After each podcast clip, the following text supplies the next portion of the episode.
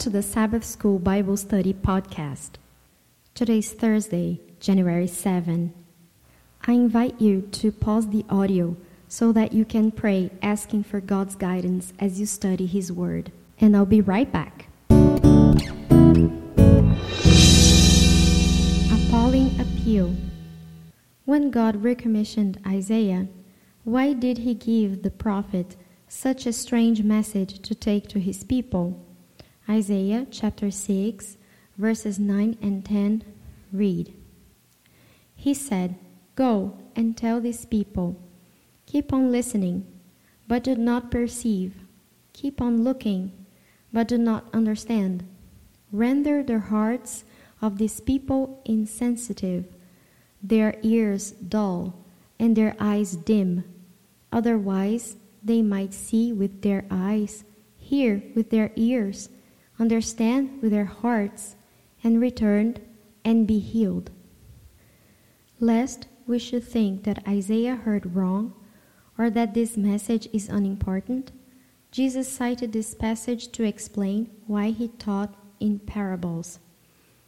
Matthew chapter 13, verses 13 through 15 read Therefore I speak to them in parables because while seeing they do not see, and while hearing they do not hear, nor do they understand.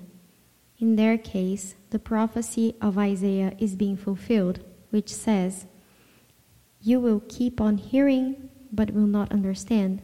You will keep on seeing, but will not perceive. For the heart of these people has become dull. With their ears they scarcely hear and they have closed their eyes. Otherwise, they would see with their eyes, hear with their ears, and understand with their heart, and return, and I would heal them. God does not want any to perish, which explains why he sent Isaiah to the people of Judah and Jesus to the world. God's desire is not to destroy, but to save eternally. But while some people respond positively to his appeals, others become firmer in their resistance. Nevertheless, God keeps on appealing to them in order to give them more and more opportunities to repent. Yet, the more they resist, the harder they become. So, in that sense, what God does to them results in the hardening of their hearts, even though He would rather that these actions soften them.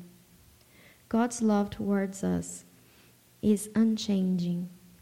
Our individual response to His love is the crucial variable. The role of a minister, such as Moses, Isaiah, Jeremiah, Ezekiel, or even Christ, is to keep on appealing, even if people reject the message.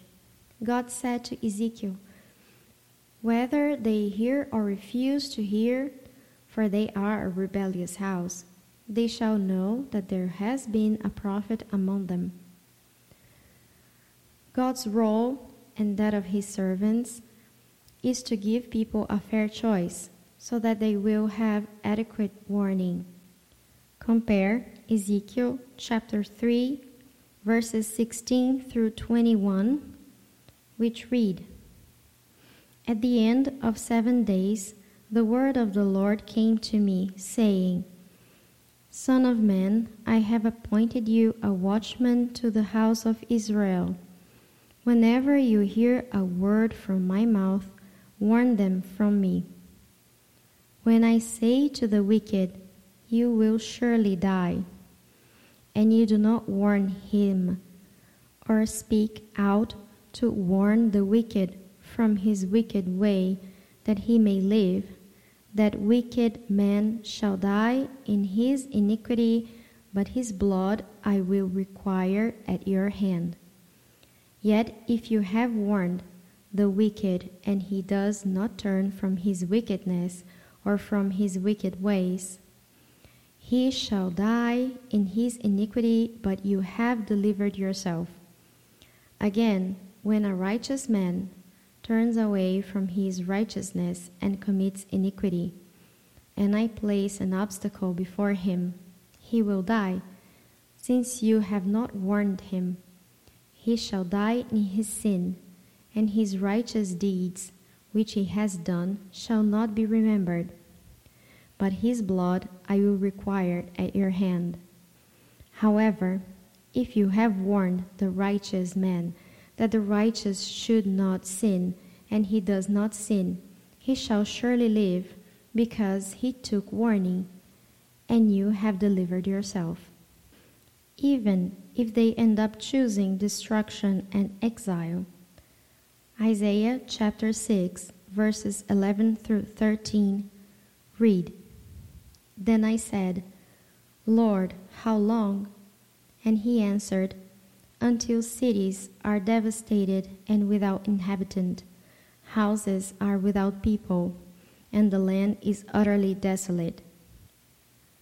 The Lord has removed men far away, and the forsaken places are many in the midst of the land. Yet there will be a tenth portion in it, and it will again be subject to burning like a terebinth or an oak, whose stump remains when it's felled. The holy seed is its stump. Question With these ideas in mind, how do we understand God's role in hardening Pharaoh's heart? In Exodus chapter 4, verse 21, God says, But I will harden his heart this is the first of nine times when God said he would harden Pharaoh's heart. But there were also nine times when Pharaoh hardened his own heart. For example, see Exodus chapter 8, verse 15 and 32, and Exodus chapter 9, verse 34. Exodus chapter 8, verse 15 reads But when Pharaoh saw that there was relief, he hardened his heart and did not listen to them, as the Lord had said. Exodus chapter 8, verse 32 reads But Pharaoh hardened his heart this time also, and he did not let the people go. Exodus chapter 9, verse 34 reads but when Pharaoh saw that the rain and the hail and the thunder has ceased, he sinned again and hardened his heart, he and his servants. Clearly, Pharaoh possessed some kind of free will, or he would have not been able to harden his own heart. But the fact that God also hardened Pharaoh's heart indicates that God initiated the circumstances to which Pharaoh reacted when he made his choices. Choices to reject the signs God had given him. Had Pharaoh been open to these signs, his heart would have been softened, not hardened by them. Question In your own experience with the Lord, have you ever felt a hardening of your heart to the Holy Spirit? Think through what caused it. If you didn't find that concept frightening then, after all, that's part of what having a hard heart is all about. How do you feel it now? What is the way of escape? See 1 Corinthians chapter 10 verse 13, which reads, no temptation has overtaken you, but such as is common to men. And God is faithful, who will not allow you to be tempted beyond what you are able, but with the temptation will provide the way of escape also, so that you will be able to endure it.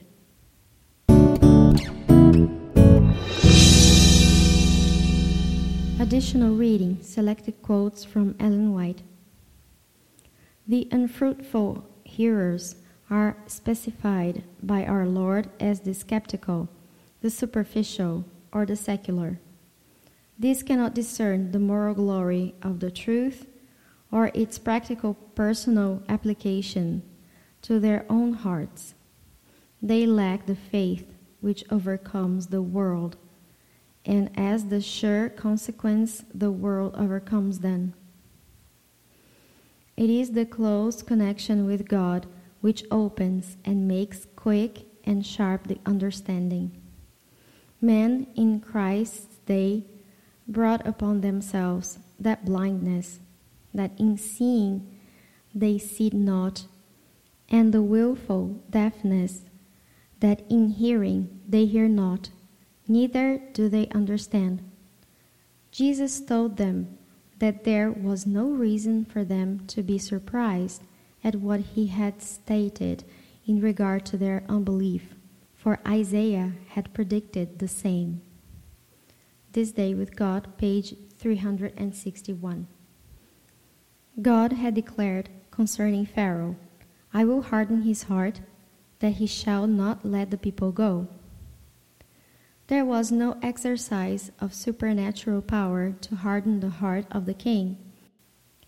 God gave to Pharaoh the most striking evidence of divine power, but the monarch stubbornly refused to heed the light. Every display of infinite power rejected by him rendered him the more determined in his rebellion. The seeds of rebellion that he sowed when he rejected the first miracle produced their harvest. As he continued to venture on in his own course, going from one degree of stubbornness to another, his heart became more and more hardened until he was called to look upon the cold, dead faces of the firstborn. God speaks to men through his servants giving cautions and warnings and rebuking sin.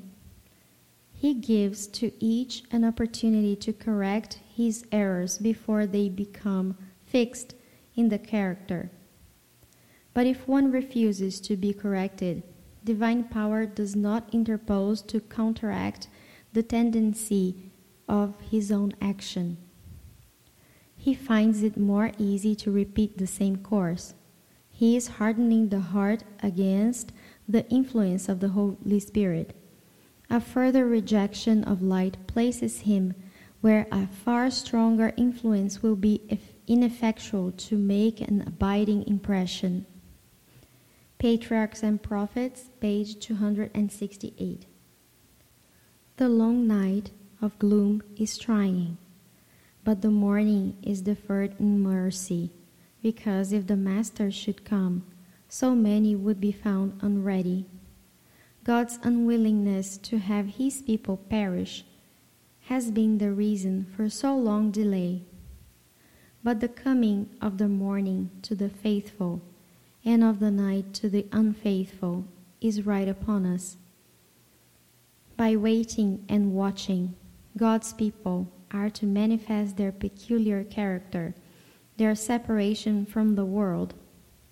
By our watching position, we are to show that we are truly strangers and pilgrims upon the earth. The difference between those who love the world and those who love Christ is so plain as to be unmistakable.